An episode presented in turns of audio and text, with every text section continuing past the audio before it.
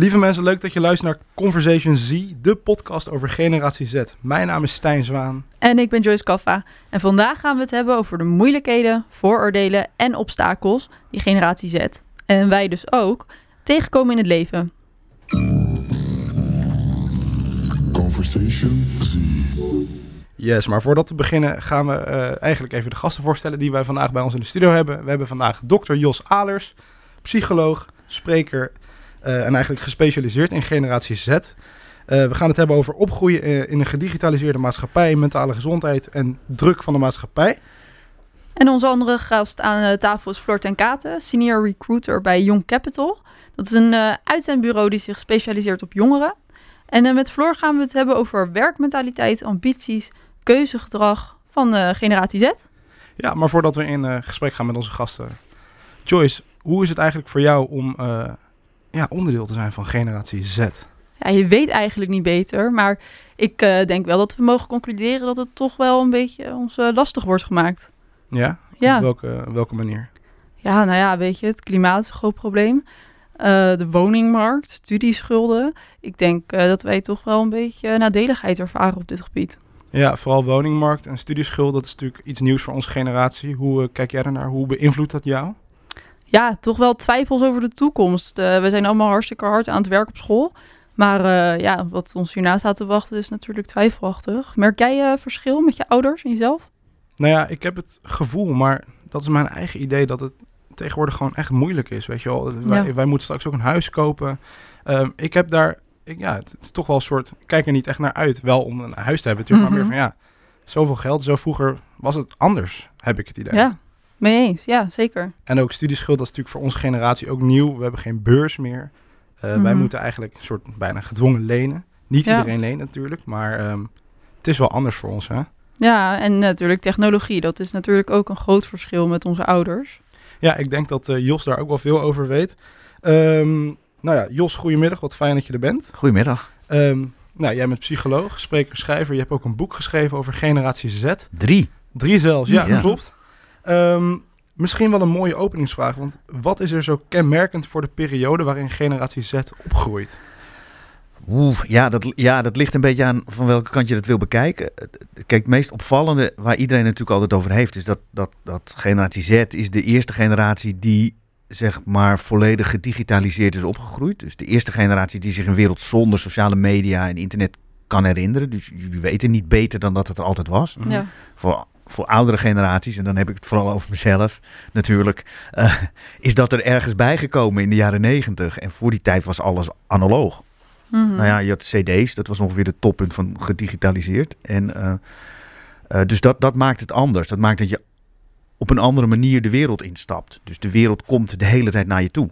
Ik moest op zoek naar de wereld. De wereld komt bij jullie naar binnen. En, en, en sociale media hebben natuurlijk, uh, denk ik wel, echt wel een invloed op hoe je naar de wereld kijkt. Hoe je jezelf leert kennen. En hoe je ook hoe je nieuws binnenkrijgt, je entertainment binnenkrijgt. Dat soort onder. Dat, dat is één, één onderdeel wat, waardoor generatie Z echt anders is dan voorgaande generaties. En uh, hoe, hoe, wat voor impact heeft dat dan op ons opgroeien? Nou ja, dat je online opgroeit, zeg maar, als, zou je kunnen zeggen. Dus dat, dat betekent dat je. Ja, ik heb daar, als ik daar voor publiek sta, heb ik daar een heel lang college over. Over dat, wat het effect ervan is dat je in netwerken opgroeit. En niet in verticaal georganiseerde organisaties. Uh, wat eigenlijk alle oude organisaties zijn. Dus dat je op een andere manier kijkt. Dus je bent veel meer aan het netwerken altijd. Je bent voor 24 uur per dag ben je in een netwerk en ben je steeds bezig om je positie in zo'n netwerk veilig te stellen of uh, daar, daar een plek in te vinden. En dat, dat maakt dat je op een andere manier naar de wereld kijkt. Toen ik een baan kreeg, wist ik precies waar ik zat in de organisatie. Um, mm En ik wist ook waar ik heen kon bewegen, omhoog. Kon, mhm. kon alleen maar omhoog. Maar in een netwerk heb je dat niet. Een netwerk is horizontaal georganiseerd. Dan moet je zelf je positie vinden. Je moet zelf uitvinden waar je moet zitten. Dus dat kost veel tijd en veel moeite. Dat is echt anders. En als we kijken naar de periode zeg maar, naast de gedigitaliseerde maatschappij, mhm. ehm, wat is bepalend geweest in het opgroeien van generatie Z? Um, nou, ook, ook daar als je historisch kijkt, dan zie je dat um, dat generatie Z'ers eigenlijk hun, hun, hun opgroeiende jaren, hè, formatieve jaren noem je dat dan, hun, hun, de jaren waarin ze zeg maar een beetje de wereld beginnen te begrijpen, dat, er, eigenlijk- dat we eigenlijk van crisis naar crisis zijn gelopen. Dus Ja. weet je, jullie zijn na 9-11 geboren, maar tenminste een groot deel is na 9-11 Ja. geboren, of kan, he- heeft dat niet bewust meegemaakt, maar is wel opgegroeid in een wereld waar het alleen maar over terrorisme ging en over dreiging. Ehm, bankencrisis, COVID, Oekraïne, Ja. energiecrisis, klimaatcrisis. Jullie, jullie groeien op echt voortdurend onder de dreiging van allerlei wereldwijde crisis. Eh, En dat heeft, dat, ja, ik bedoel, toen, toen ik opgroeide was er ook wel een hoop mis. Maar dat had nauwelijks invloed op mijn dagelijks leven. Ik hoefde niet thuis te zitten, ja, twee jaar lang. Eh, zeker. dat soort zaken. Dus dat, dat heeft echt een effect. En heeft dat dan eh, mentaal ook gevolgen? Of, Jazeker. En het heeft een aantal soorten. We zien het zeker in het voortgezet, in het eh, primair en in het voortgezet onderwijs zien we bijvoorbeeld dat, dat heel duidelijk dat eh, leerlingen hebben twee jaar socialisatie gemist. Dus die weten gewoon heel vaak niet hoe die sociale situaties, omdat ze dat veel te weinig hebben meegemaakt. Ja. En eh, daar zie je die effecten van. En je ziet natuurlijk ook wel dat er nu ontzettend haastig is. Iedereen moet alles inhalen. Dus er wordt Mhm. enorm veel druk gezet. Nou, dat, dat, dat, dat zie je ook bij, je- bij, bij zetters veel. Ja, ik ervaar die druk denk ik ook wel. Floor, hoe, ehm, hoe heb jij dat eh, ervaren? Nou, ik zit denk ik ook net een beetje op die grens. Als in of ik nog Gen Z ben of net niet. Ja, Ehm, maar ja, je ervaart wel, als ik voor mezelf spreek, er kan zoveel en er is zoveel. En eh, als je dan voor jezelf nadenkt, ja, wat, wat wil ik nou? Dat wordt wel echt heel erg moeilijk gemaakt, omdat Mhm. er zoveel is. En ja, omdat er zoveel is, wordt er, je- ze leggen zichzelf ook heel veel druk op. Er wordt veel verwacht. En dan moet je, ik denk wel dat het echt typerend is dat generatie Z ook dan van zichzelf heel veel verwacht. ja, En ik denk dat dat echt wel bijdraagt dat ze dan mentaal ook wat vaker Mhm. eronder door eh, gaan. En Ja. het is denk ik ook veel bespreekbaarder dan... Ik kijk dan even naar, naar Jos, dan Mhm. in die, die generatie. Als ik ook naar mijn eigen Mhm. ouders kijk, ja... Als je dan zou zeggen een burn-out, dat was bij hun denk ik helemaal nog niet echt zo ter sprake. Ja, het was er wel. Maar nu Ja. wordt er, is het gewoon normaal om het daarover te hebben. ja, daar gaan we het inderdaad zo meteen ook nog even over hebben, over die burn-out. Maar Stijn, hoe, hoe ervaar jij zelf die druk? Nou, ik merkte vooral dat ik... Druk komt van heel veel plekken, denk ik, voor, eh, voor, voor zetters, hè, als ik dat zo even mag noemen. Ehm, we hebben natuurlijk school, eh, we hebben toch altijd, we hebben veel ambitie, dat merk Ja. ik wel, onder leeftijdsgenoten. We willen veel doen, we willen veel zelfstandig doen. Ehm, en die druk komt vanuit school, vanuit de maatschappij, vanuit je ouders, gewoon verwachtingen. En, Ja, het wordt ook een beetje verwacht Ja. van ons. Ja, en dat is dan, die druk leg je dan ja, ook jezelf op. En ik denk dat dat ook maakt waarom veel mensen eh, nu een burn-out hebben op jonge leeftijd. Eh, ja, hoe zie jij dat, Jos? Nou, dat is, er is gewoon heel veel druk. En kijk, druk is op zich niet slecht, maar als je heel veel druk hebt, maar je hebt niet het gevoel dat je er, eh, dat je zeg maar vaardigheden of mogelijkheden hebt om daarmee om te gaan, kijk, dan gaat het, dan gaat het mis. Ehm, ehm, dan kan het misgaan. Dat hoeft helemaal. Ik bedoel, er zijn uiteindelijk nog heel veel zetters die, die geen burn-out hebben. hè. Dus laten we dat niet, niet, niet net doen of alle zetters een, een burn-out eh, of er tegenaan hikken. Eh, maar die druk is inderdaad heel groot. Er komt druk uit de maatschappij. De druk, natuurlijk, we hebben het al gehad over de financiële druk. De ouders die, die, die heel veel verwachten van hun kinderen. Ja. Eh, de enorme keuzestress. Als je, ik heb laatst een keertje even uitgezocht hoeveel verschillende HBO-opleidingen er zijn in Nederland. Ja. Dat- Dat zijn er 200 zoveel. Ja, heel veel. Echt niet te doen. En dan moet je dan maar, je moet dan op relatief jonge leeftijd moet je denken, ja, dat wordt hem. Mhm. En als je verkeerd kiest, dan heb je meteen extra studieschuld. Als je een tentamen mist, heb je meteen extra studieschuld. En ook nog eens de hele wereld die over je schouder meekijkt en denkt, wat zie jij nou te prutsen? ja. Dat is echt heel eh, dat is heftig. En dan ook nog sowieso de grote maatschappelijke eh, bewegingen waar we in zitten, waar we het net over hadden. Die, al die crisis die maar de hele tijd langskomen. Nou, daar word je ook niet vrolijk zeker. van. En die druk waar je het eigenlijk dus over hebt, al die dingen, wat voor cultuur creëer je dan voor, voor generatie Z? Nou, je, je creëert cultuur. Nou, wat wij in veel in onderzoek zien, als wij vragen wat is nou over ambities van, van, van zetters, dan gaat het bijna altijd over persoonlijke ontwikkeling. Er is een enorme, en of dat nou, er is een enorme behoefte om voortdurend bezig te zijn met persoonlijke ontwikkeling. Steeds Mhm. een iets betere versie worden van jezelf, iets meer kansen voor jezelf creëren, iets meer ruimte voor jezelf creëren. En dat, dat zien we, dat, dat zien we, en dat legt heel veel interne druk op. Mhm. En welke rol spelen ouders hier dan in, in de opvoeding?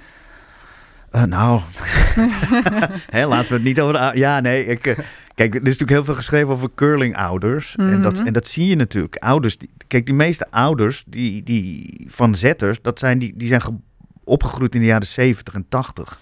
Toen ging het economisch even heel slecht. Met heel Ja. veel jeugdwerkloosheid en veel, best veel ellende. Uh, en, en die hebben eigenlijk collectief besloten dat dat hun kinderen niet zal overkomen. Dus die, die doen er alles aan om die kinderen succesvol te maken. Ja, en bereid zijn heel ver te gaan.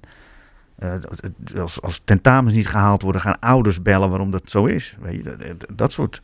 In plaats van, nou ja, je hebt misschien niet goed genoeg geleerd. Of misschien moet je het nog een keer proberen. Mhm. Maar nee, het, alles moet lukken in één keer. En alles moet succesvol zijn. Dus dat, als je ook al dat thuis ook al hebt, dat helpt ook niet natuurlijk. Ja, wat je net zeggen over die curlingouders. Wat is voor iedereen die luistert en niet weet wat dat is? Wat is dat? Oh, curlingouders, ja, dat, is, dat komt, het is bedacht door een Deense socioloog. uh, uh, want Mhm. daar doen ze curling. Dat, ja, die- het is die sport met zo'n fluit. Ja, ik, mag, ik, ik noemde het laatst fluitketel. Toen werd ik ontzettend op mijn vingers gekeken. het, het, is een soort, het is een curling, heet dat. Het is Ja. een fluitketel. En die moet dan over het ijs. En er staan altijd Mhm. twee van die, van die hysterische boenertjes voor. Om Ja. te zorgen dat hij op de juiste plek Ah, komt. ja, ja, ja. En die, de ouders zijn die boenertjes. Ja. En het kind is dat, die fluitketel, zeg maar. Mhm. Dus die ouders doen er alles aan om dat kind op de juiste plek te krijgen. Ja. Terwijl eigenlijk, dat, dat moet je natuurlijk, als je opgroeit, moet je dat zelf soort van doen. ja, heeft dat dan ook weer effect op eh, onze mentale staat? Ja, falen, hè. Het, het, het- Ja. eh, zoals het heet, het recht op falen is ontnomen. Dus je mag niet meer, je mag niet meer mislukken. Mhm. En is zeg maar, ehm, nou, onze generatie staat misschien best wel bekend omdat wij ehm, toch wel wat mentale problemen hebben. Is Mhm. dat dan groter dan bij andere generaties? Of zijn wij daar dan gewoon meer open over? Allebei. Maar ik denk wel dat je, volgens mij is er wel heel veel onderzoek wat laat zien dat eh, het, de, de, de, de psychosociale problemen, dus burn-out-achtige klachten, depressiviteit, dat het bij zetters groter is dan bij voorgaande generaties. Ja. Het wordt in ieder geval meer gerapporteerd. Mhm. En dat is ook iets, omdat het taboe op hulp vragen is. is eh, Ja. Als je natuurlijk opgroeit, met, opgroeit omringd door mensen die altijd alles voor je regelen, Mhm. dan leer je ook heel snel hulp vragen in plaats van ik ga het zelf oplossen. Ja, en ik denk ook misschien wel dat social media hier een grote rol in speelt. Ehm, ja, want op social media zijn mensen toch wel open vaak Mhm. over ehm, Ja. mentale problemen. Merk je dat ook, Floor? Mm, als in dat het een rol speelt voor de mentale gezondheid van. Ja, of durf jij hier zelf open over te zijn?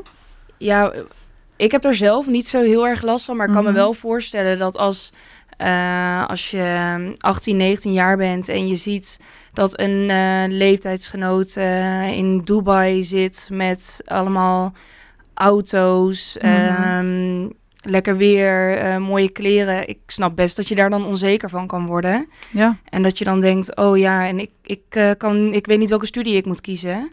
ja. Ik kan me best voorstellen dat je dan denkt van, oh, ja, dat je daar wel in de stress van kan raken. ja FOMO speelt daar ook wel weer een beetje Ja. een grote Ja, rol bij. FOMO, een vaak eh, een veel Ja. voorkomende term in de Ja. generatie Z. Fear of missing out, voor degenen die het niet weten. Ook een mooi bruggetje naar een eh, reportage van onze redacteur Sil Moisson.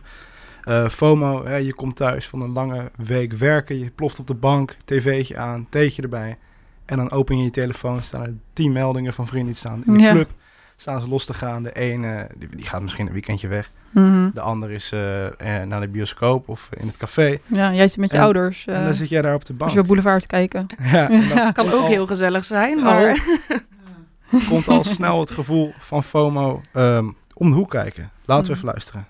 Als mens hebben we wel eh, de behoefte om ergens bij te horen. Dat, zijn kuddedieren. We vinden het fijn als we ergens bij horen. De need of belonging, zeg maar. En ehm, vroeger was er ook wel fear of missing out. Alleen dan konden we het niet zien. Dan zag je wat de buren deden en dat was het. Dus dan had je minder mensen, zeg maar, om eh, je mee te vergelijken. Of het gevoel te hebben om erbij of, eh, bij dat groepje te moeten horen. En tegenwoordig zijn, is die wereld zo groot dat je zoveel ziet. Waardoor je ook het gevoel hebt dat je zoveel kunt missen. Dus vanuit de behoefte om ergens bij te horen, is dat fear of missing out, eh, dat gevoel ontstaan. Heeft u wel eens last van FOMO? Ik ben inmiddels 46, dat valt nu wel mee. Maar ik denk dat ik zeker wel, toen ik wat jonger was, ook wel graag uh, alle, overal bij wilde zijn. In mijn, toen ik een jaar of twintig was, was er nog geen social media, dus dat scheelde wel. Maar ja, natuurlijk, dan gingen vrienden en vriendinnen uit en dan moest ik daar natuurlijk ook bij zijn. Dus ik denk dat het ook wel een beetje eh, bij een bepaalde bij de generatie hoort. Maar ik moet zeggen, ik kan ook echt heel goed gewoon zeggen, nou, ik ga lekker met, uh, met een dekentje op de bank en jullie bekijken het. Maar ik kan, ben best wel goed in afzeggen van activiteiten als ik er geen zin in heb. FOMO betekent voor mij dat je heel erg spijt hebt van iets dat je niet hebt gedaan. Of wat ik het eigenlijk meer vind, als je um, zeg maar heel lang ergens blijft plakken. Of als er plannen zijn dat je altijd heen wil gaan. Omdat je anders denkt, oh shit, dan ben ik er niet heen gegaan. En wat nou als dat net de avond is die heel leuk is. En uh, ja, of dat je merkt dat je vaak als laatste overblijft. Een beetje blijft hangen de hele tijd. Omdat je alles wil meemaken. Laatst was ik thuis gebleven omdat ik nog een film moest kijken naar een korte soort paper over moest schrijven. En toen was ik dus niet naar een bepaalde borrel gegaan. En toen dacht ik wel van shit, het was veel leuker geweest om daar wel te zijn. Laatst belde ik met die vriendin dat ik dacht, oh zij heeft alles. Ze heeft een soort van vriend die ze ziet en ze heeft dan huis in Utrecht en ze heeft dat, dat soort dingen allemaal. En toen belde ik haar en toen was zij ze van, nee ja, ik voel me soms ook echt kut en ik heb ook geen idee wat ik aan het doen ben. En ik doe ook maar wat. En het was wel een opluchting. het is een beetje gemeen. Maar ik was wel van, oké okay, shit, echt letterlijk iedereen heeft dit. Zelfs mensen waarvan ik dacht, ja, die heeft alles. Wat voor advies zou je geven zodat diegene dan toch weer verder komt? Nou, er zijn een aantal praktische dingen, hè, zoals bijvoorbeeld minder op social media rondhangen. Dat helpt heel erg, omdat we toch vaak dan geneigd zijn om te veel te scrollen en daar eigenlijk een negatief gevoel van te krijgen. Of dat ontstaat vaak. Dus dat is heel, heel praktisch. Maar in de basis gaat het erom dat je echt weer mag gaan leren, of, misschien wel voor het eerst mag gaan leren om dichter uh, bij jezelf te komen door jezelf af te vragen van wat wil ik eigenlijk? Ja, en we hoorden dus net in het uh, reportage Odile Okkema en psycholoog Frederike Meebe praten over FOMO. Um, ja, wat wil ik eigenlijk? Stijn, als jij zou moeten kiezen tussen een feestje of een uh, avondje bank hangen, waar uh, ga jij meestal voor? Dat is lastig, hè? Die, die, die fear, dat is echt wel een ding. Dat speelt ook wel een rol in die keuze voor mij altijd. Soms heb je heel erg behoefte aan zo'n avondje rust. En dan zie je juist dat iedereen wat doet. En dan heb je zoiets van, ja, ik kan ook wel, weet je wel. En dan ga je mm -hmm. maar soms. En dat maakt dan ook dat je dat je wel uh, tegen je eigen grens gaat aanlopen. Ja, ik merk ook wel dat ik het lastig vind hoor. Dan heb je toch eigenlijk geen zin. En dan vind ik het toch lastig om te zeggen... nou jongens, ik, uh, ik zit liever op de bank met een onder een dekentje. Ja, soms wel. Soms is dat ook gewoon de makkelijke keuze. Floor, ja. uh, jij je bent 25. Hoe kijk jij daarnaar? Mm, ik merk nu wel steeds meer dat ik neig naar die bank. maar dat komt denk ik ook. um, ik werk nu fulltime uh, en mijn, mijn vriendinnen en vrienden, me, de meeste ook. En als je dan met z'n allen een beetje hetzelfde ritme hebt, dan heb je ook vaker dat je zegt van, joh, ik ga toch even, ik heb toch geen zin om er vanavond bij te zijn. En je begrijpt dat ook beter van elkaar. Ja. Maar dat uh, zegt niet dat ik het ook heel erg leuk vind om toen naar een feestje te gaan. Maar ik mm -hmm. merk wel, nu klinkt misschien echt als een oude oma, mm -hmm. maar je merkt wel echt steeds van, je leert wel steeds beter je eigen grenzen aangeven. En je weet ook zelf, voelt beter of je er behoefte aan hebt en of je er goed aan doet of niet. Ja. Dus, uh, en ik vraag me eigenlijk af, Jos. Ja. Um, hm? Jij bent natuurlijk helemaal geen generatie Z, maar nee. heb jij ook uh, een beetje last van FOMO soms? Of? Ja, tuurlijk. Ik heb ook sociale media en ik heb ook mm -hmm. natuurlijk een uitgebreide vriendenkring. En ik, ja. Maar ik denk dat ik minder dus, nou, het is, niet min, het is minder fear of missing out, denk ik. Het is mm -hmm. uh, meer fear, uh, uh, angst om, om spijt te hebben achteraf een beetje. Maar niet eens angst, want ik, um, er is zoveel te doen. En het voordeel is, als je zo oud bent als ik, ik, ik heb het gevoel, ik heb echt in alle lampen al een keer gehangen. En ik heb, al, ja. ik heb alle rondjes om de kerk al een keer gemaakt. Ik heb alle foute dingen al een keer meegemaakt. Dus als ik één meer of minder, daar, daar kan ik wel mee leven. Ja. Maar begrijp jij die angst die hè, wij jongeren kunnen voelen daardoor? Ja, tuurlijk. Want jullie worden, ja, generatie Z'ers worden natuurlijk bijna gebombardeerd met zaken. En mm -hmm. Kijk, de sociale media, ik, ik, zeg wel eens, we noemen het sociale media, maar het is helemaal niet sociale media. Er is weinig sociaals aan over het algemeen. Het is ja. ego-media zijn het. Hmm. Die voortdurend, zeg maar, je pushen om, om etalagegedrag te vertonen. En, en nou ja, dat gebeurt dan dus. Je staat heel met je neus tegen, tegen het glas van een etalage van iemand anders leven aan. En dat, dat, dat, dat is natuurlijk heel erg, uh, ja, dat, dat dwingend is dat. Dat is mm -hmm. veel dwingender en veel gemener bijna dan wij vaak uh, ons, onszelf realiseren. Zeker. Ja, het is ook wel generatiebreed, denk ik, dat je erbij wil horen misschien. Maar dat het ons toch wel eh, bij ons er wat dikker op ligt. eh, Omdat we het overal op Instagram en Facebook en Snapchat Ja, zien. ja ik, Hoorde la, ik hoorde laatst, mag ik dat mag vertellen, een mooie vergelijking. Iemand, ik, het is niet van mezelf. Die, iemand zei, ja, als je, toen ik jong was, zei hij, was een oudere man, was ik drummer. Ik wil, ging drummen. En ik wilde de beste drummer van de, van de school worden. Ja. Eh, dus ik vergeleek mij met mijn mededrummerende eh, leerlingen. Mm. Hij zegt, als je nu drummer wil worden, dan vergelijk je via YouTube, je vergelijk jezelf met de beste drummers van de wereld. ja. Dus dat gat is enorm. En dat leidt tot, eigenlijk altijd tot een gevoel van mislukking. Mhm. Eh, en, altijd, en, en natuurlijk tot, tot stress. Van ja, waarom kan ik, waarom ben ik niet zo, waarom lukt het mij niet? Toch voor die druk ook wel. Hè? Ja, dat, Ja. Dat, dat, is- het is veel zelf opgelegde druk, lijkt het. Maar uiteindelijk is het ook gewoon opgelegd door, door, door de systemen waarin we zitten. ja. En ehm, die druk, ehm, ja, ik ervaar dat dan ook best wel erg. Eh, moet ik dan misschien minder op mijn telefoon zitten om dat dan maar gewoon eh, ja, te vermijden? Ja, dat vind ik al. Ja, ik vind het een beetje ja, die digital detox en zo. Ja, ik al hartstikke leuk. Doe het vooral een paar keer. Het is kan ne- nooit Ja. kwaad natuurlijk om het eens te doen. Maar het is natuurlijk een beetje irrealistisch om dat te denken dat dat kan. Je kan niet zonder dat ding. We zijn nou eenmaal versmolten. En zeker zetters is een soort hybride generatie waarbij on- en offline helemaal met elkaar vermengd zijn. Dus dat is, je knipt de helft van je leven Ja. eraf. Dat, is ook, dat lijkt me ook niet gezond. Nee, maar toch voor een uurtje, als je Ja. met iemand zit te eten, is het toch wel even lekker om hem even weg te leggen, denk ik. Ja, nou ja, het is vaak, Ja. hè, generatie Z, eh, de telefoon zit in de hand vastgelijmd. Is dat eh, iets wat je, vijf, ja, wat je vaak hoort? Ja, ik hoor het wel vaak. Ik heb, ik heb het idee dat het wel wat aan het veranderen is, namelijk. Dat langzaam leren we er beter mee om te gaan. Eh, je ziet het ook aan het, dat, dat zeg maar, eh, eh, eh, so- social media die je oproepen om je hele leven te delen met de hele wereld, die doen het niet zo goed bij zetters. De zetters zoeken toch van, weet je, of het nou Snapchat is of wat nu, hè, dat Be Real, wat nu, Ja. wat nu de hele wereld overraast. Dat zijn toch allemaal, dat zijn toch mm, pogingen om een beetje je te beheersen wat je wel en niet Ja. te zien krijgt. Ja, dus ook wel misschien ehm, dat wij niet zonder telefoon kunnen, is misschien een beetje een vooroordeel. Ja, Ja. dat is wel een vooroordeel. Nou ja, onze... Ga eens in een restaurant zitten hè, en kijk eens naar, naar zeg maar de gemiddelde oudere Ja. mensen die daar zitten te eten. Die zitten allemaal op hun telefoon. Ook gewoon tijdens het eten in een restaurant. Ja, nou ja, zo ook generatie Z, dat horen we vaak. Hè. We Ja. zijn geboren met onze Mhm. telefoon. Joyce, onze lieftallige presentatrice hier, die Ja. maakte daar eh, een reportage over. En die ging de straat op met de vraag of inderdaad generatie Z vast zit geplakt aan de telefoon. Luister even mee. Gen Z, Zoomers, de netgeneratie of Homeland-generatie. We bedoelen er dezelfde groep mensen mee, namelijk iedereen die geboren is tussen 1995 en 2015. We zijn geboren in een digitaal tijdperk, iets wat zo met voor- en nadelen komt, maar vooral vooroordelen. Elke donderdag vragen wij studenten op het Science Park in Utrecht wat zij van die vooroordelen vinden. Deze week hebben we het dan ook over de volgende stelling. Gen Z is telefoonverslaafd en kan niet overleven zonder smartphone of technologie. Wat vinden onze jonge zoomers hiervan? Ehm, nou, ik ben er aan de ene kant wel mee eens, omdat we er ook mee zijn opgegroeid. En ehm, nou ja, alles is online nu, eh, Instagram, alle social media. Ehm, maar ook eh, school doet ook alles online met roosters, dat soort dingen. Dus ik denk ook dat we niet meer zonder kunnen.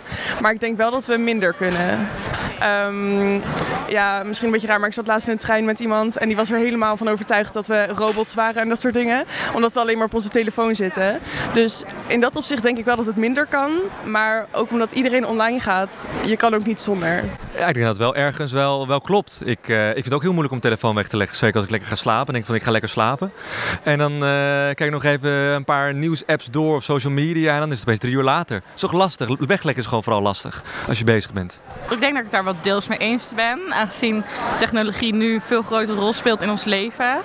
Ehm, maar ik denk niet dat het alleen onze generatie is, want ook eh, nou ja, de oudere generatie heeft veel meer technologie, gebruikt veel meer technologie tegenwoordig, ook voor werk en zo. Ehm, en ik denk ook dat er echt wel mensen zitten in de oude generatie die meer telefoonverslaafd kunnen zijn dan wij. Dus eh, ook omdat wij er mee opgegroeid zijn, dat wij er misschien bewuster van zijn. Maar dat telefoontje wegleggen blijkt toch lastig. Kan jij overleven zonder je telefoon? Ja, maar wel lastig. Dus ehm, en inderdaad, ook met school en werk. Het, is allemaal, het hoort er wel bij je telefoon ook. Dus het is een, niet een kwestie van alleen maar overleven door drang vanuit binnenuit, maar ook van buitenaf. Ik denk het niet eigenlijk. Eh, ja, zeker. Ik heb ook wel af en toe dat ik denk van nu leg ik mijn social media even weg om even af te zonderen en even in de realiteit te leven. Ehm, dus ik denk dat ik zeker wat zonder mijn telefoon kan, ja. Verschillende meningen dus. Maar dat ons telefoontje belangrijk voor ons is geworden, is niet te ontkennen. Volgende week zijn we terug met een nieuw vooroordeel. Ja, Jos en eh, Floor, herkennen jullie een beetje de antwoorden van de studenten? Ja, vooral die ene van, eh, ze zeggen het wel eh, over onze generatie, maar inderdaad ouderen. Als ik soms wel eens met mijn zusje en mijn ouders bijvoorbeeld thuis in de woonkamer zit en we zijn iets aan het kijken en ik kijk om me heen, dan zit zowel mijn zusje van 24, maar ook mijn ouders van 52 op de telefoon. Dus eigenlijk is het een beetje, ja, denk inderdaad dat het vooroordeel niet altijd eh, klopt, dat het alleen deze Mhm. generatie is.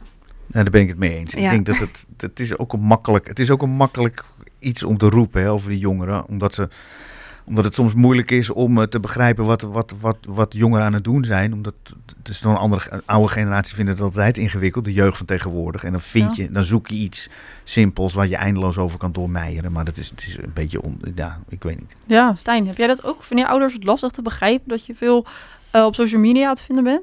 Nou ja, lastig te begrijpen niet. Ik zit wel veel op mijn telefoon, eerlijk is eerlijk. Maar inderdaad, zoals eh Floor en Jos ook net zeiden... eh, ze doen het zelf net zo goed, dan zijn we gewoon aan het Ja. eten. En dan zit, kijk ik naar links en zit mijn vader ook gewoon op zijn telefoon. Dus eh, ja. zo kan het ook gaan, weet. Tijdens het eten. Ja, Nou ik heb dat of- ook aan de eettafel zijn. Ja, zeker. Ik heb dat soms ook. Dan, eh, wij zitten allemaal netjes zonder telefoon. Ehm, maar dat is ook misschien wat diegene zei, dat we misschien wat meer bewuster van zijn. Dat we denken, nou, wij leggen hem eens een keer weg. Eh, maar onze ouders zitten vervolgens eh, op Candy Crush te spelen. Ik denk, We hebben daar hele strenge regels over thuis. ze kunnen het ook niet echt ons kwalijk nemen, denk ik. Want zoals Jos ook net zei, we zijn de eerste generatie die gewoon gedigitaliseerd opgroeit. Dus aan, de- aan, ja, aan de ene kant weten we ook misschien niet Het is een beter. beetje in ons schoot geworpen wel. Ja, eigenlijk Ja. wel. We, we- ja, we leven ermee, we groeien ermee op. Hè. Zoals we het net over hadden. eh, het is altijd bij ons. En Mhm. Ja. Ja, en ook de Ja. jonge ehm, zetters van nu, die, ja, die krijgen een iPad eh, op het moment eh, dat ze hun ogen open doen. Dus ja, dan is het inderdaad misschien een beetje lastig om te zeggen als we ouder worden dat we hem weg moeten leggen. ja wat, wat denk jij erover, Jos? Hoe oud moet een kind zijn om een telefoon eh, te krijgen? Ja, dat wordt mij best vaak gevraagd. Maar dat, ja, ik weet het niet. Het, het ligt ook heel erg aan, aan het kind zelf, denk ik. Dus dan, dan moeten ouders gewoon zelf een, een, een, een afweging in maken. Maar ja, ik denk wel een beetje groep. eh, ja, op het moment dat je echt naar de middelbare school gaat, dan, dan kan je niet zonder. En Ja. meestal is het wel, ja, een jaar of tien, elf. Dat zijn Mhm. wel de tijden dat Ja, mensen, ja. de afdankertjes in ieder geval gaan. gaan Ja, ik had zelf, eh, kreeg ik mijn eerste smartphone in groep 8. Ja, Ja, Maar- ik ook. Ik was me er, ja, ik weet niet, misschien is dat geldt dat voor mij. Ik was, me, ik was me er wel heel erg bewust van dat ik heel blij was dat ik niet als jong kind, ja, en toen bestonden ze wat minder nog, maar Mhm. dat ik dat niet toen al had. Mhm. Ja. Dat ik gewoon naar buiten ging spelen. Hè. We deden Zeker. gewoon meer. Zeker, ja. En dan is het ook wel, we kregen dan onze eerste smartphone ongeveer rond groep 8. Op het moment dat je naar de middelbare school gaat. Maar dan heb je ook wel het gevoel dat je erbij hoort. Ja, en je moet er ook bij horen. Dat is ook weer die druk Ja. hè, waar we het net over hadden. Zeker. Nou ja, de meeste middelbare scholen gaan alle, gaat alle communicatie via eh, apps en weet ik wat hebben ze allemaal niet. Hoe heet die dingen al? Blackboard of, of, of Mhm. Magister, dat soort zaken. Ja. Dus je moet Ja, wel. ja. Zeker. En Floor, jij eh, gebruikt je telefoon denk ik ook veel voor werk Ja. misschien. En merk je dat, eh, dat je dan toch vaak afgeleid wordt tijdens je werk door andere dingen op je telefoon? Of? Nee, het scheelt dat ik een werktelefoon Ah. en een privételefoon apart heb. Dus in die Mhm. zin valt het wel mee. Ehm, maar we- mijn privételefoon heb ik op werk ook gewoon in mijn zak zitten. Dus Ja. ja, ook, ik word daar ook heus wel door afgeleid. eh. maar ik denk wel dat het heel verstandig is om, een, om dat gescheiden te hebben. Ehm, want ik zit er als ik vrij ben niet op te wachten dat, eh, dat er dan allemaal kandidaten zeggen van... hé, hey, ehm, ik, eh, ik, ik heb een vraag over wanneer ik iets terughoor van een sollicitatie. denk ik, ja, dat, is, Mhm. dat moet je wel gescheiden houden. Maar ja, ik, ik ben ook wel afgeleid ja, door mijn eigen telefoon als ik aan het werk ben. Ja, en ehm, dan ook even over dat werk. Hè. Voor Mhm. jij werkt bij eh, uitzendbureau Young Capital. eh, Ja. Een uitzendbureau speciaal voor jongeren. Ja. Dus je staat eigenlijk heel erg in contact met eh, generatie Z. Je bent natuurlijk zelf ook. Wat, zijn, wat is in jouw ogen anders bij onze generatie als je het hebt over interesses op de arbeidsmarkt? Mm, vooral ehm, denk ik wat belangrijk is. Bijvoorbeeld, ehm nou, Capital doet ook een geregeld onderzoek. En onlangs hebben ze dat ook uitgevoerd. En daaruit bleek dat ehm, deze generatie het ook belangrijk vindt... hoe er wordt omgegaan met inclusiviteit op de werkvloer bijvoorbeeld. Mhm. Ehm, nou ja, dat, dat is denk ik wel iets wat, wat echt typerend is voor deze generatie. En natuurlijk, salaris blijft ook altijd wel belangrijk. Ja. Maar of een bedrijf eh, duurzaam bezig is, nou wat ik net al zei, die inclusiviteit, eh, maar ook de sfeer en waar het bedrijf voor staat, dat, dat vindt deze generatie belangrijker. In tegenstelling dat, dat hoe dat het misschien eerder, eh, bij eerdere generaties was. Ja. En als wij dan die sfeer waar je het over hebt, stel we vinden dat niet leuk binnen een bedrijf, Mhm. zijn wij dan ook eerder geneigd om gewoon ontslag te nemen, om om weg te gaan bij een bedrijf? Nou, het is wel een, een groot deel van het werkgeluk wat, eh, ja, wat, wat werknemers dan, dan hebben. En in dat onderzoek staat geloof ik ook dat als je werkgeluk bij eh, jongeren dan onder het getal 7 zit, dat ze dan ook niet heel lang bij de organisatie, eh, organisatie blijven. En dat werkgeluk heeft dan weer met verschillende factoren te maken. Dus inderdaad, die sfeer. Dus kan maar, ja, als de sfeer niet goed is, zijn ze wel geneigd om verder door te gaan, want er is ook heel veel. Ja, bij ons is dat denk ik ook wel zo. Hè, dat wij misschien makkelijker denken, nou, ehm, we vinden wel wat nieuws. Als het niet leuk is, dan, nou, Ja, dan leg nu. ik het neer. Het ja, werk ligt op de straat, maar sowieso Zeker. ook, ook toen ik 16 was, eh, e- vroeger dan... Ja, ik heb echt wel baantjes gehad waar ik gewoon vier maanden heb gewerkt en daarna ben Ja. ik gewoon weggegaan omdat ik niks vond. Ja, dan was er wel Ja. altijd wel weer iets anders. Ja, en het is ook de ambitie. hè. Het is niet per se omdat je dan iets niet meer leuk vindt, maar ze hebben ook heel gauw van, nou, dit heb ik nu wel gezien. Ik eh, wil meer eh, leren, ik wil me verder ontwikkelen. Dus dan is het inderdaad weer wat Josse, die persoonlijke ontwikkeling. Ehm, dat is ook een reden waarom ze dan weer verder gaan kijken. Is dat belangrijk voor generatie Z, doorgroeimogelijkheden? Ja, en dan denk ik meer in de zin van ehm, op persoonlijk gebied. Dus niet per se dat ze in natuurlijk salaris eh, een stap omhoog gaan, is mooi meegenomen. Maar eh, meer als in dat je dan jezelf meer ontwikkelt en dat daar mogelijkheden in zijn. Ehm, dat is wel heel erg belangrijk voor die generatie, ja. Ja, dus die, die mentaliteit van de jongeren is vooral, eh, we willen geluk hebben ook op de werkvloer. We willen Mhm. door kunnen groeien. Ehm, we, zijn we in die zin anders dan voorgaande generaties? Ja, dat weet je misschien zelf niet heel erg goed. maar ja, in je omgeving merk je dit natuurlijk ook, denk ik. Ja, Ja, Ja. Nou ja, een mooi voorbeeld is, is denk ik ook wel... ehm, ik denk dat er wat oudere generatie misschien daar ook wel een beetje in meegroeit. Want ehm, ja, je kan ook maar zo hebben dat, dat iemand jarenlang ergens heeft gewerkt... en dan opeens denkt van, ja, dit brengt mij ook geen geluk meer. Mhm. Ik denk dat je dan net zo goed nu denkt van... nou, eh, ik ga wat anders doen, want eh, het brengt mij geen geluk meer. Ja. Ik, denk, ik weet niet of dat dan per se iets is... Ja, misschien dat, dat Jos daar meer over weet... maar ik denk dat het ook wel weer een beetje overslaat op die generatie... dat je elkaar ook wel weer inspireert in die zin. Ja, dat, dat zeker, dat zeker. Maar we zien, we zien wel dat, dat zeg maar, ehm, jezelf de fundamentele vraag stellen: ben ik wel gelukkig met wat ik nu aan het doen ben? Dat, dat is wel jonger. Ja. Vroeger had je het dan over de midlife crisis. Mhm. En daarna hadden we het dertigers dilemma.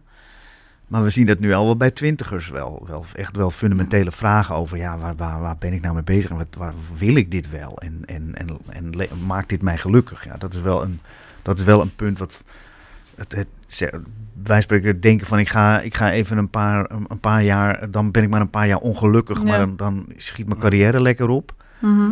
Dat zien we veel minder dan bij voorgaande generaties. ja. En dan terug naar die telefoontjes, Floor. Ehm, we zitten natuurlijk veel op social media. Ehm, is daar, ja, wat, wat brengt dat voor verschillen in eh, het werk tegenwoordig? Qua solliciteren en dat soort dingen. Ja. Ehm, nee, je merkt, het is inderdaad wel iets wat jongeren heel erg aantrekt om iets te doen. Want wij zien ook wel dat als je een vacature hebt waar, ehm, waar je heel creatief bezig mag zijn en veel vrijheid erin hebt, dat dat loopt als een trein. Dan bijvoorbeeld ehm, een puur administratieve functie. Eh, en je merkt ook dat jongeren steeds meer ook wel zelf daarin initiatief nemen. Dus Mhm. Tenminste, als ik zelf op Instagram kijk, zie je zoveel jonge mensen die dan, eh, ja, de zogenaamde influencers, en die dat dan echt voor hunzelf doen. ja. Ehm, je merkt ook dat ze daarom, waar eerder, eh, als je bijvoorbeeld net klaar bent met je studie, mensen echt fulltime willen werken, dat dat Mhm. wel steeds minder wordt. Ja, maar je ziet ook wel inderdaad, als we het hebben over social media, dat je daar eh, sommige mensen zien er advertenties om te solliciteren. En je had het net al Mhm. over influencers. Ja. Ehm, en een vooroordeel denk ik ook over onze generatie is dat wij helemaal niet van hard werken houden. Mhm. Ehm, ja, dat komt misschien ook wel door die influencers. Dat de oudere generaties denken dat het helemaal niet zo heel hard werken is om dat te doen. Ja, wellicht denken ze dat eh, die generatie kiest voor de gemakkelijke weg. Maar dit is echt wel het eh, tegendeel, eh, is wat mij betreft juist. Ik denk juist dat jongeren super waardevol zijn bij een Mhm. bedrijf. Omdat ze toch weer een hele andere kijk op iets hebben dan iemand die er bijvoorbeeld al 30 jaar werkt. Ja. Ehm, en dat je ook weer heel veel van elkaar kan leren. Zeker. Nou ja, adverteren via social media is sowieso belangrijk inderdaad. Ja. Jos, ehm, als we het dus hebben over dat... eh, ja, wordt wel gezegd dat wij dus niet van hard werken houden. Ehm, ja, hoe sta jij erin? Want je bent, onze genera je bent een oudere generatie, maar je weet wel veel van Gen Z. Ehm, vind je dat beeld kloppen? Hoe sta je er zelf Nee. in? Ik vind, ik vind het eigenlijk onzin. Mhm. Het is helemaal niet waar. Volgens mij werken de Gen Z's veel harder dan voorgaande generaties. Ja. Alleen andere dingen. Als- Kijk gewoon, kijk simpelweg naar, naar mensen die, die een studie doen. Mhm. Ehm, ehm, in mijn tijd, ja, weet je, dan klust je een beetje bij het weekend om een beetje extra zakgeld te hebben. Ja. Maar nu zie je gewoon mensen die zijn fulltime aan het studeren en hebben daar eigenlijk ook nog een baan naast. Zijn soms Mhm. twee, drie dagen in de week eigenlijk. Soms wel 16, 16, 20 uur in de week ook nog aan het werk. Ook nog in plekken waar je niet, niet het simpele werk, maar gewoon horeca, eh, keihard werk, keihard sloven in de horeca. Mhm, ja. Dus ik vind dat dat verhaal is on. En daarna zijn ze nog bezig met allerlei dingen, allerlei sociale dingen, sociale agenda's. Nee, ik vind, volgens mij hebben zetters het veel drukker dan. eh, ik had gewoon uren de tijd om op een. eh, om op mijn zolderkamertje een beetje LP'tjes te draaien en, eh, Ja. en, en, en de hoes uit mijn hoofd te leren. Nou, dat, dat zie je nou, dat zie ik, ik zie het thuis niet meer gebeuren. Het is allemaal druk, druk, druk. Ik heb inderdaad het gevoel dat wij eigenlijk gewoon nooit klaar zijn. We staan op, we gaan naar school. Als we thuis zijn, dan moeten we ook weer dingen voor school doen. Eh, nou ja, weet je, we proberen eigenlijk een beetje alles te balanceren. Ja, en die balans is soms best lastig. Want ja, als je vrijdag thuis komt, vrijdag is het ook niet klaar, weet je wel. Het is Ja. altijd Nee. doorgaan, weet je. En inderdaad, die druk. eh, het is altijd druk, druk, druk. Je hebt het druk. Er Ja. is heel veel druk. Ehm, is dat misschien ook een reden waarom er ehm, eh, bij jongeren van onze generatie meer burn-out klachten zijn? Ja, een beetje wat ik, wat ik net zei. Kijk, druk is op zich helemaal niet zo erg. Hoeft niet slecht te zijn. Maar als je het gevoel hebt dat je geen manieren meer hebt om met de druk om te gaan. Of dat er geen einde aankomt. Of eh, dat je er geen waardering voor krijgt voor hoe hard je werkt. En omdat oudere mensen alleen maar zeggen, ja, je alleen met je telefoon en je bent Mhm. lui. Eh, dat, dat, dat, dat kilt je uiteindelijk. Kijk, Ja. hard, van hard werk, mensen zeggen van hard werken is nog nooit iemand dood gegaan. Dat is niet helemaal waar, maar... Eh, maar geen waardering voor je harde werken en geen einddatum aan je harde werken, dat, daar ga je langzaam aan. Dat, dat, dat, Ja. Daar ga je langzaam aan kapot. Ik denk ook dat, eh, nou ja, dat wij, onze generatie en iedereen in het algemeen, denk ik, bewuster wordt van hoe waardevol die rust kan zijn. En eh, ja, we gaan eh, daarmee met een mooi brugje door naar het volgende onderwerp. Ja, dat gaat eigenlijk over burn-outs. Het hebben van een burn-out, hoe dat voelt. We hebben een reportage gemaakt eigenlijk daarover. Ik heb Mhm. gesproken met iemand die op een jonge leeftijd een burn-out heeft gehad. Ja. En zij gaat ons uitleggen hoe dat voor haar voelde. Ik ben het grootste probleem van mezelf, maar moet daar maar mee leren leven, heb ik van de dokter gehoord. Wanneer kan ik zijn zoals de rest? Wanneer kan ik veel met weinig of niks dat ik nog heb? Mijn naam is Ines Schrijver. Ik ben 21 jaar oud. Ik schreef dit op mijn 16e in de burn-out toen ik er middenin zat en dacht dat het niet beter zou worden. En toen ik ook even de hoop verloor in mezelf, eigenlijk. En zo is Ines niet de enige die al op zeer jonge leeftijd te maken kreeg met burn-out klachten. Als we de berichtgeving moeten geloven, is generatie Z de generatie met de meeste psychische klachten. Heel veel en niets tegelijk. Het is een beetje dubbel. Want je hoort continu een beetje stemmetjes in je hoofd met alles wat je moet doen eigenlijk van jezelf, maar ook van de maatschappij. Want los van dat ik heel veel wil, heb je gewoon als 16-jarige dingen te doen. Je moet naar school, je moet presteren, je moet misschien wel sporten. Dus continu stemmetjes in je hoofd van alles wat moet. Stel dat je twee nachten doorgehaald en gefeest en je ligt in bed en de volgende ochtend moet je om vijf uur op omdat je naar werk of school moet. Dan gaat dat soms niet, omdat je lichaam aangeeft dat hij op is. En met een burn-out is een beetje dat het gevoel wat je hebt. Maar dan is dat dagen achter elkaar. En dan kun je rust houden wat je wil, maar dan kan je niet opstaan. Hoe voelde dat? Ik was heel boos die tijd. Ik was niet eens verdrietig, maar ik had gewoon heel veel, nou, heel veel boosheid in me en onbegrip dat het mij moest overkomen en hoe dat kon en waar het vandaan kon. En dat ik ook niet begreep waarom het niet wegging. Vooral zie ik in mijn praktijk dat heel veel jongere mensen willen bijhoren met de tijd. Bijhoren met hun vrienden, bijhoren met de maatschappij. Dus je wil graag iedereen eigenlijk pleasen. En dan doe je zoveel dat je komt op een bepaald moment dat je zegt... hé, hey, ik ben zo al geput. En sommige mensen realiseren dat, maar sommige mensen niet. Coach en therapeut Cheryl Zwaan benadrukt dat het ook de samenleving is die zo veranderd is. Kijk, we wonen ook in een maatschappij nu met zoveel moeten. Vroeger hadden mensen ook burn-out, maar ze wisten niet weten. Het was best wel een donkere periode, al ben ik optimistisch van mezelf. Ik heb er een half jaar bewust in gezeten, in de burn-out. En ik heb een half jaar er nog mee geworsteld. Maar niet minder bewust. Ja, heel mooi reportage inderdaad. Die denk ik uh, heel goed weergeeft hoe het nou eigenlijk voelt om een burn-out te hebben. En ik denk ook wel een beetje voor ons hier ook wel schrikbarend dat dat gewoon al gebeurt als je 16 bent. Mhm. Dat geeft denk ik heel goed aan wat voor druk er eigenlijk allemaal op je ligt. Met school, met, met misschien sport, je ouders. Met dat je maar, ehm, ja, dat je alles maar goed moet doen.